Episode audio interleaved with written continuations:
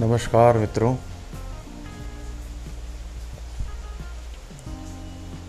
दोस्तों, कभी आपने सोचा है कि आप कहीं जा रहे हैं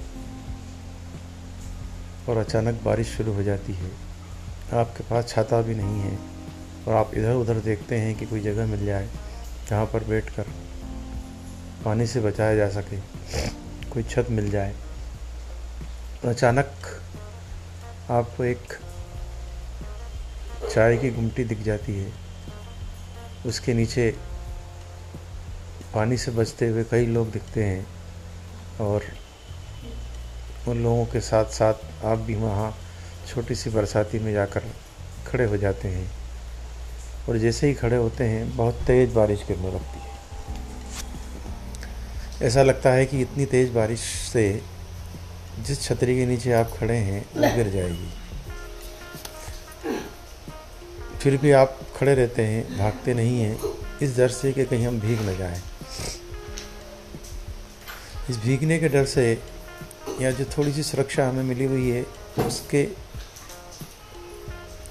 चले जाने के डर से हम वो स्थान नहीं छोड़ते हैं। कुछ इसी तरह की घटनाएँ हर आम आदमी के जीवन में होती है, जिससे कि वह जहाँ सुरक्षित महसूस करता है, उससे आगे की ओर कदम बढ़ाने की इच्छा नहीं करता है। तो शायद यही सुरक्षा की भावना हमारी प्रगति में अवरोध उत्पन्न करती है। सोचिए, दोनों बात है कि आप वो छत छोड़कर आगे बढ़ते हैं और आपको कोई पक्की छत मिल जाती है। वहाँ ज़्यादा महफूज रह सकते हैं आप। या ये भी हो सकता है कि आप उस छत को छोड़ के गए, जो बरसाती को छोड़ के गए और बाहर गए तो आस पास आपको कोई बड़ी छतरी नहीं मिली।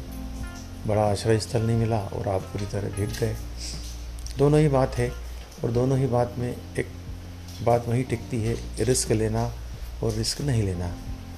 जीवन में जिन्होंने रिस्क ली, वे आगे बढ़े हैं और जिन्होंने छोटी सुरक्षा में ही अपना भविष्य देखा, आगे बढ़ने का प्रयास नहीं किया, वे आज भी उसी चूती हुई बरसाती में टिक कर अपना जीवन यापन कर रहे हैं।